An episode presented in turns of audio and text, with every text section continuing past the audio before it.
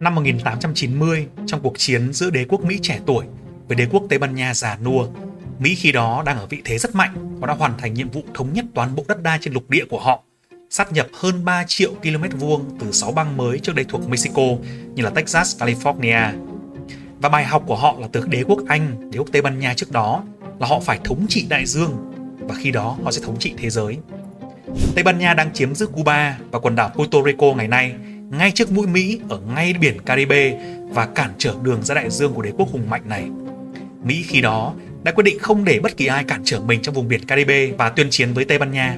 Thế nhưng khi đó hạm đội của Mỹ để từ bờ Tây tới bờ Đông của nước Mỹ và tấn công vào Cuba, Puerto Rico ở đây, thì Mỹ đã phải đi qua eo biển Malagan ở cực cuối của Nam Mỹ. Và việc này đã khiến cho Mỹ càng quyết tâm hơn và nghiêm túc hơn trong việc xây dựng một kênh đào để xuyên qua Đại Tây Dương và Thái Bình Dương. Từ thế kỷ 16, người Tây Ban Nha và người Pháp, khi đó Mỹ còn chưa tồn tại, đã nói về việc xây dựng những con kênh xuyên qua hai đại dương ở vùng Panama. Nhưng mà khi đó, về mặt phức tạp của núi non, phức tạp của địa hình, thì điều này gần như là không thể.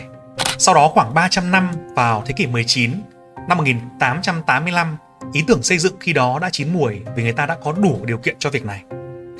Thương gia Lesseps, người nổi tiếng vì đã đào xuyên địa Trung Hải và Biển Đỏ bằng kênh đào Suez, bắt đầu quan tâm đến công trình này. Đất nước Colombia khi đó đang độc lập và rất mong muốn thúc đẩy thương mại bằng cách đào xuyên một con kênh qua vùng Panama. Người Pháp thì hợp tác với Colombia cho thấy rằng đây là một kênh đào sẽ thúc đẩy thông thương của cả thế giới.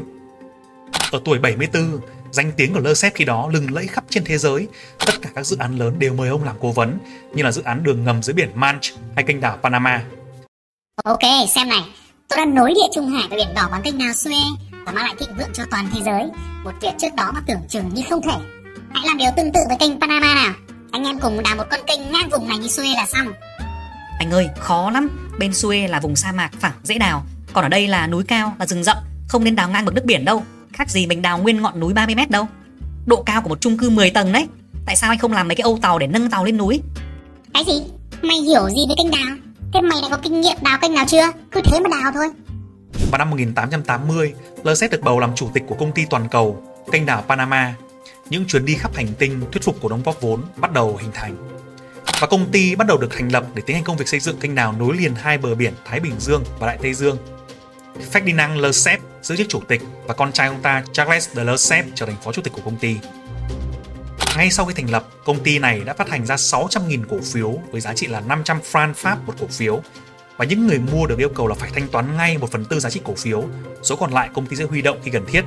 Mọi việc diễn ra thì cực kỳ thuận lợi toàn bộ cổ phiếu được bán hết vì tại thời điểm đó ai cũng biết những thành công của Lesseps với kênh đào Suez lừng lẫy như thế nào. Công việc được bắt đầu vào ngày 1 tháng 1 năm 1881 với sự khai trương và cái sẻng đầu tiên xúc đất là của Lesseps. Anh em cầm sẻng và lên đường thôi. Và thế là công nhân, rất nhiều công nhân, hàng chục nghìn công nhân bắt đầu hăng hái và đam mê đào kênh. Họ bị bao vây bởi muỗi, bệnh sốt vàng da, dưới cái nóng kinh khủng lên tới hơn 40 độ một ngày và cả bệnh sốt rét nữa. Ôi ngon thế nhỉ mày ơi Bình thường tao toàn phải hút máu mấy con khỉ mũi nhọn Và bọn thổ dân da dai nhất Giờ đây bọn người này nhung nhúc quay vòi ra hướng nào đông phải thịt ngọt máu tươi mát quá Ngon vãi Ê sao mày mang hai cái túi gì ấy nhỉ À đây là virus sốt rét với sốt vàng da Đặc sản loài mũi ta mang đi chơi đấy. Ta mà hút ai ấy, sẽ thân tặng người đó vài con virus. Cứ hai thằng được tao tặng ấy thì sẽ có một thằng hẹo đi chơi suối vàng đấy. Vãi mày quá là độc ác. Và có tới 40 đến 50 công nhân chết mỗi ngày. Đất đá đào lên thì bị lũ Rồi mưa đẩy ngược xuống kênh. Chưa kể có vài trận động đất xảy ra trong năm đó khiến cho việc đào đất trở nên cực kỳ khó khăn. Và sang năm 1882, khi mà số tiền huy động đã bắt đầu cạn, công ty quyết định phát hành trái phiếu nợ và tiếp tục thêm hai đợt như vậy nữa vào các năm tiếp theo. Vận đen đủi của công ty Panama nhà Lesseps đến đúng lúc nước Pháp lâm vào tình trạng là khủng hoảng tài chính và giá cổ phiếu sụt giảm mạnh, huy động vốn rất là khó. Năm 1885, Charles de Lesseps là Lesseps con tiếp quản toàn bộ công việc quản lý công ty từ người cha của mình ông đã tiếp tục bơm vốn cho công ty thông qua phát hành trái phiếu cho vay dài hạn và dự kiến thu về khoảng 600 triệu franc Pháp. Tuy nhiên, việc phát hành trái phiếu lớn như vậy gặp trở ngại về pháp lý và phải được sự đồng ý thông qua của Hạ viện và Thượng viện Pháp. Le quyết định thực hiện một nước cờ táo bạo là tiến hành bôi trơn và vận động hành lang ở quy mô lớn nhắm vào các bộ trưởng và nghị sĩ ở cả hai viện của Quốc hội Pháp. Ông cũng tặng quà cực kỳ hào phóng cho các nhà báo lớn để viết bài PR, viết bài tích cực cho dự án và trong khoảng thời gian đó để tồn tại được trong thời gian mà bôi trơn đó thì công ty Panama của LSEP đã phải phát hành thêm khoảng hai khoản vay thông thường khiến cho trái phiếu đặc biệt hấp dẫn bằng cách là tăng lãi suất danh nghĩa 10% mỗi năm. Lại huy động tiếp à? Còn kênh gì mà đào cả chục năm vẫn thấy đào nhỉ? Mua không biết có an toàn không nữa. Mày điên à? Mày không nhìn thấy kênh xuôi ở tao đang làm à? À, dạ, dạ vâng ạ. Thế vậy tiến độ như nào nhỉ? Bao giờ xong anh nhỉ? Nốt lần tiền này là xong thôi. Bọn tao đào gần tới nơi rồi. Cả một mỏ vàng sắp hiện ra rồi. Vâng ạ, đây là tiền tiết kiệm của cả đời tao đấy. Mày nhớ trả đúng hẹn. Tất nhiên rồi. Với các khoản tiền bổ sung và nguồn lực tài chính vô biên, số tiền tăng lên tới 280 triệu đô so với dự trù khoảng 80 triệu đô ban đầu. Khoảng 20.000 công nhân đã thiệt mạng khi đào bới và đào được khoảng hơn 70 triệu mét khối đất đá. Tất cả các công nhân, các cổ đông, các ban lãnh đạo đều cố gắng hết sức với niềm tin thống nhất hai bờ đại dương và mang về cho thế giới nguồn lợi khổng lồ. Và chủ tịch LSEP luôn đồng hành cùng các cổ đông và công nhân để tinh thần lao động ở công trường luôn đạt mức cao nhất. Công ty của LSEP thành công và kênh đào Panama được thông và video kết thúc tại đây. Sự thực là không, có quá nhiều công nhân và ngay cả các kỹ sư cao cấp của người Pháp đã đi tắm suối vàng với bệnh sốt rét, sốt vàng da của mũi Panama. Le Sepcha trong từng ấy năm đảo bới chỉ tới thăm dự án có đúng hai lần, một lần để khai trương dự án và một lần trong đợt huy động vốn. Biện pháp thi công không khả thi, lũ lụt, động đất, mũi, sốt rét, sốt vàng da, tất cả mọi thứ vẫn tiếp tục cho dù đổ vào bao nhiêu tiền đi chăng nữa. Năm 1889, tòa án Pháp tuyên bố công ty bị phá sản và tiến hành thanh lý. Hơn 700.000 cổ đông, trái chủ và người liên quan bị mất tiền, bị ảnh hưởng và làm rung chuyển toàn bộ nước Pháp. Tổng số tiền thiệt hại hơn 280 triệu đô, tương đương với khoảng hơn 1 tỷ franc Pháp, bằng gần 30% GDP Pháp tại thời điểm đó. Vụ điều tra lôi ra hàng loạt vụ tham nhũng của các quan chức cấp cao Pháp, các nghị sĩ lưỡng viện và cả các nhà báo. Các vị quan chức nhà báo mặt mũi rất liêm chính này đã nhận tiền của công ty nhà Lơ Xếp để lấp liếm sự thật, đánh bóng dự án nhằm huy động thêm vốn mặc dù tình hình rất tồi tệ. Và công tác điều tra với ban lãnh đạo công ty kéo dài khoảng 3 năm. Kết quả hai bố con nhà Lơ Xếp bị tòa án kết án 5 năm tù giam và phạt tiền. Yay! Vậy là pháp luật đã được thực thi, bọn lừa đảo đã vào tù. Vậy còn tiền mua cổ phiếu Panama và trái phiếu lãi suất cao của em ở đâu? Còn cái nịt. Với vụ vỡ nợ này thì Pháp rơi vào tình trạng khủng hoảng tài chính trầm trọng. Anh em hình dung rằng Việt Nam mình đi, GDP cả nước khoảng chừng 410 tỷ đô vào 2023 bây giờ có một cái tập đoàn nó có tài sản khoảng chừng 130 tỷ đô, huy động của toàn dân gần một triệu người và vỡ nợ. Về không thì mọi thứ như thế nào? Rất là khủng khiếp, đúng không nào? 700.000 cổ đông lúc đó ăn khóc và bỏ chạy. Sau khi tòa án thanh lý, công trường ngổn ngang, đầy xác công nhân, Colombia thì mệt mỏi cũng không muốn dính tới nữa. Duy nhất chỉ có một người, một cổ đông của công ty, một kỹ sư theo dự án từ đầu, Philip, không chấp nhận nổi sự thật này. Tất cả mọi người đã bỏ đi và để lại dự án vô vọng này, nhưng Philip, Philip là một người rất tuyệt vời và mang lại cho Cú rất nhiều cảm hứng khi mà nghiên cứu câu chuyện này. Ông đã đứng đầu trong việc mua lại toàn bộ phần đổ nát của dự án và trở thành CEO mới của công ty. Ông là một kỹ sư, một nhà đầu tư, một nhà ngoại giao và ông tìm mọi cách trong bộ não của mình vắt kiệt mọi neuron để cứu sống dự án và bắt buộc dự án phải thành công. Và đây là phần hay nhất của câu chuyện. Ban đầu Panama không phải là lựa chọn kênh đào của Mỹ. Mỹ bắt đầu với dự án kênh đào ở Nicaragua Chỗ này mặc dù không phải nơi hẹp nhất nhưng nó có một hồ nước rộng đầy cá sấu và sẽ giúp rút ngắn thời gian đào bới. Philip phát hiện ra điều này, ông bay tới Mỹ, ông lên Washington và tìm mọi cách gặp các nghị sĩ của Mỹ và nói với họ. Này, tôi nghe nói rằng các anh đang muốn đào một con kênh thông qua Nicaragua. Đất nước này có nhiều núi lửa nhất Nam Mỹ và có tới hàng chục ngọn núi lửa đang hoạt động. Và một ngọn là mới phun trào ra nhăm thạch nóng bỏng mới tinh gần đây đấy. Cái gì? Núi lửa? Đâu tôi xem nào. Đúng rồi, những ngọn núi lửa to lớn, mạnh mẽ và có thể phun trào những cột khói hàng nghìn mét bất kỳ lúc nào. Mà dung nham nóng chảy của nó với nhiệt độ khoảng 1000 độ C sẽ bắn tung tóe khắp nơi. Thậm chí là Nicaragua ấy còn in hình núi lửa lên những con tem bưu chính của họ đấy. What the hell? Thế các ông có muốn khi mà hàng loạt tàu bè đi qua kênh Nicaragua đột nhiên là hàng đống nham thạch nóng chảy rơi xuống đầu không? No no no no no, không được, phải tìm nơi khác để đào thôi.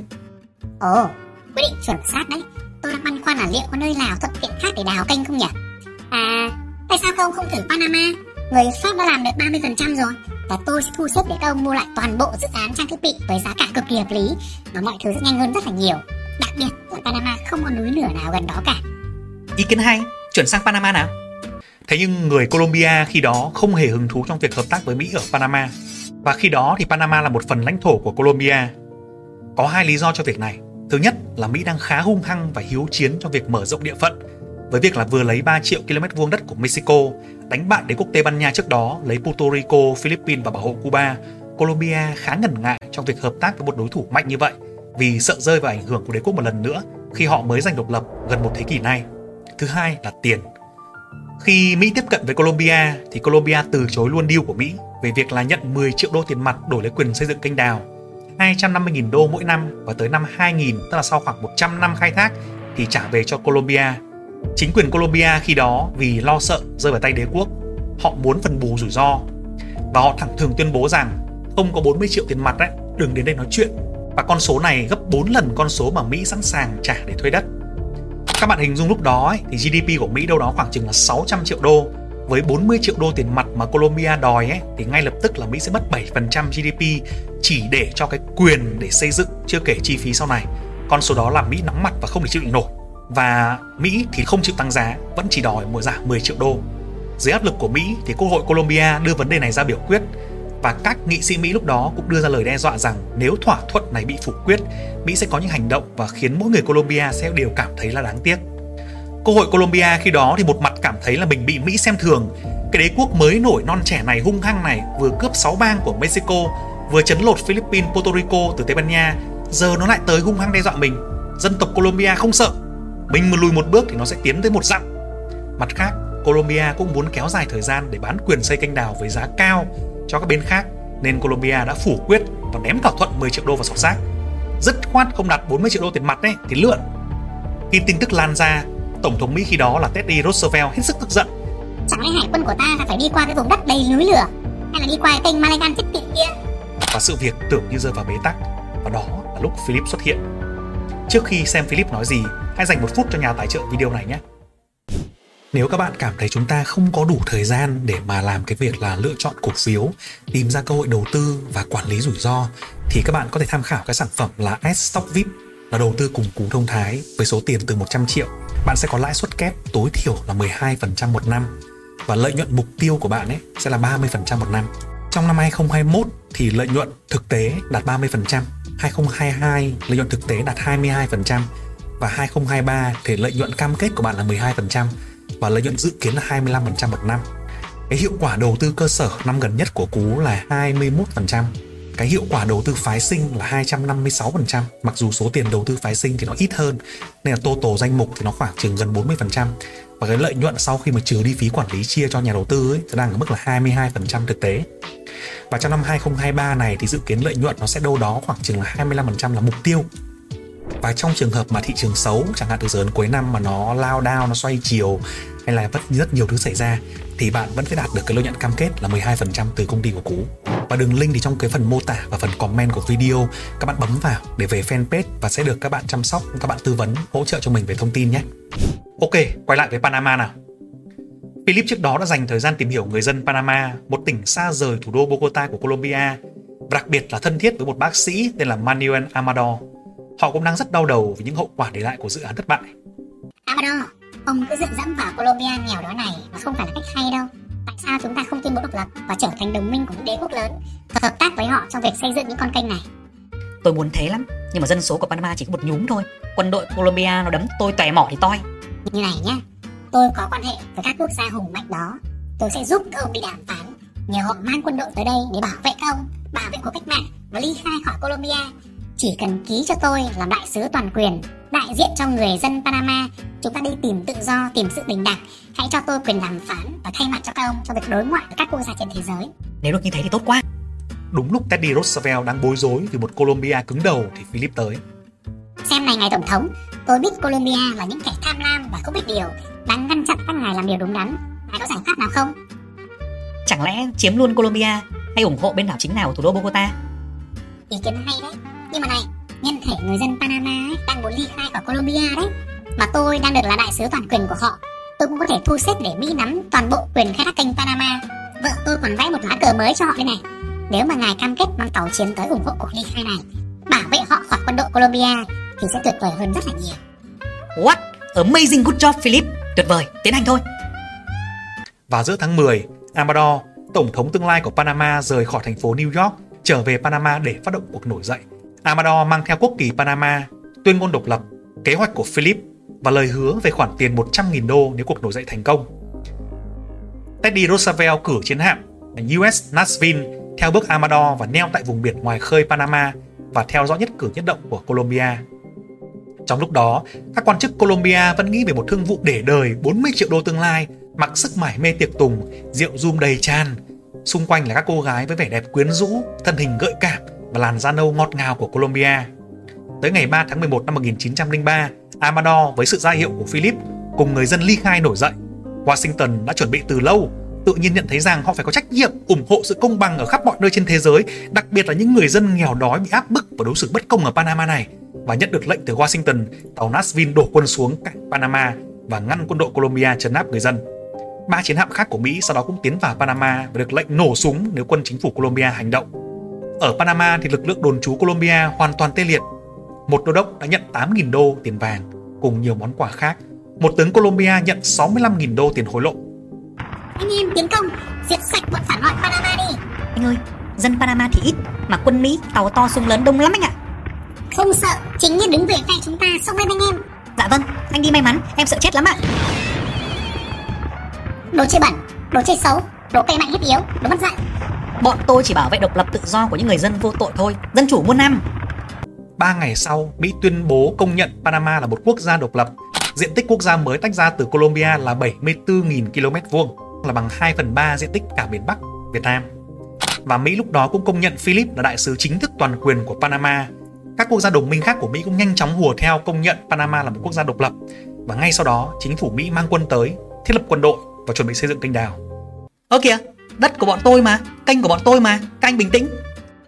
Người Panama công đã ký toàn bộ thỏa thuận cho chúng tôi độc quyền thuê kênh này, thuê vĩnh viễn đất và xây kênh đào rồi mà. Đại sứ toàn quyền của các ông đã ký tất cả những cái này, đại diện cho quyền lợi của người dân và sự tự do nơi đây rồi. Ông bị lật kèo à? What? Tôi ký bao giờ đâu? Xem nào. Ồ, là Philip. Philip đâu rồi? Chốt lại thì người Panama cũng không quá thiệt thòi. Để đổi lấy vai trò bảo vệ nền Cộng hòa và xây dựng kênh đào, Hoa Kỳ được cấp hợp đồng thuê vĩnh viễn vùng đất xung quanh kênh đào, được gọi là khu vực kênh đào Panama, và chính quyền mới của Panama trao cho Mỹ quyền xây dựng, sở hữu kênh đào và Mỹ toàn quyền kiểm soát vùng đất xung quanh kênh đào chiến lược này. Chính phủ Mỹ giữ đúng cam kết theo kèo với Colombia trước đó và trả trước 10 triệu đô tiền mặt, mỗi năm trả thêm 250.000 đô cho chính quyền Panama. Còn Philip, với một công ty mua thanh lý ban đầu trong đống đổ nát, Philip và các cổ đông còn lại đã thu về 40 triệu đô khi bán toàn bộ hiện trạng dự án cho Mỹ. Và giờ đây anh ta yên tâm hưởng thụ sống một cuộc đời tuyệt vời và mang lại rất nhiều lợi ích cho nhân loại. Tiếp nhận phần còn lại của kênh đào, Mỹ cho xây dựng thần tốc. Họ thay đổi công nghệ bằng cách sử dụng âu tàu và nâng tàu lên. Thay vì cố gắng đào kênh ngang mực nước biển, họ dùng công nghệ âu tàu để tàu di chuyển với tốc độ cao 26 m, độ cao bằng một tòa chung cư 10 tầng ở Việt Nam. Và thêm 10 năm xây dựng tiêu tốn thêm khoảng 387 triệu đô la nữa. Tới năm 1914 thì kênh đào chính thức hoàn tất và Mỹ kiểm soát con kênh chiến lược tối quan trọng cả về kinh tế và chính trị liên thông giữa Thái Bình Dương và Đại Tây Dương này. Với Colombia ngậm đắng nuốt cay, không công nhận độc lập của Panama, thế nhưng mà sau khi đó thì rất đói, lâm vào khủng hoảng và đã đồng ý công nhận Panama độc lập với khoản tiền bồi thường là 500.000 đô thay vì 40 triệu đô ban đầu. Dưới sự biểu tình liên tục của người dân Panama gần đây thì từ năm 1999, Mỹ đã chính thức trả kênh đào và vùng lân cận cho Panama quản lý. Thế nhưng Mỹ vẫn giữ quyền can thiệp quân sự vì lý do đảm bảo an ninh quốc gia. Tức là nếu trong tình hình thời chiến, nếu các tàu thuộc những quốc gia thù địch của Mỹ đi qua đây thì Mỹ có toàn quyền ngăn chặn và không cho qua. Từ câu chuyện này thì Cú học được ba bài học như này. Thứ nhất là các quốc gia luôn tìm cách gây ảnh hưởng và mang lại lợi ích của riêng họ cho dù là Mỹ, Trung Quốc, Liên Xô hay là Tây Ban Nha. Và với quốc gia thì không có kẻ thù nào là vĩnh viễn, cũng chẳng có đồng minh nào là vĩnh viễn cả, chỉ có lợi ích quốc gia là vĩnh cửu mà thôi. Và để giữ vững được lập trường trung lập, hòa bình và phát triển kinh tế trong cái vũ đài chính trị đầy thách thức của thế giới này, phải nói Việt Nam mình cũng là một tay sừng sỏ đấy, rất là khéo léo. Và bài học thứ hai là đỉnh cao thành công của Le Sep cũng trở thành đỉnh cao thất bại, tù tội và không ai biết tới nếu chúng ta chủ quan, nếu chúng ta coi thường mọi thứ và không đi sâu vào chi tiết. Thứ ba là Philip, Philip một người tuyệt vời. Từ một dự án hoang tàn và đổ nát, Philip đã sử dụng các nguồn lực và sự khéo léo của mình để thuyết phục người Mỹ chuyển việc đào kênh từ Nicaragua sang, thuyết phục người Panama trao quyền cho mình. Ông dẫn dắt đằng sau toàn bộ cuộc nổi dậy và kéo chính quyền Mỹ vào ủng hộ và mang lại nguồn lợi cho chính mình. Một sự truyền cảm hứng lớn lao và vô tận về việc một cá nhân có thể làm để thay đổi thời thế. Một công việc phức tạp khủng khiếp thế nhưng mà Philip lại có thể làm rất tốt đã mang lại một cái sự cảm hứng rất lớn lao về một thứ một cá nhân có thể làm để thay đổi thế giới. Một tràng vỗ tay cho Philip và một subscribe like cho kênh của Cú nào.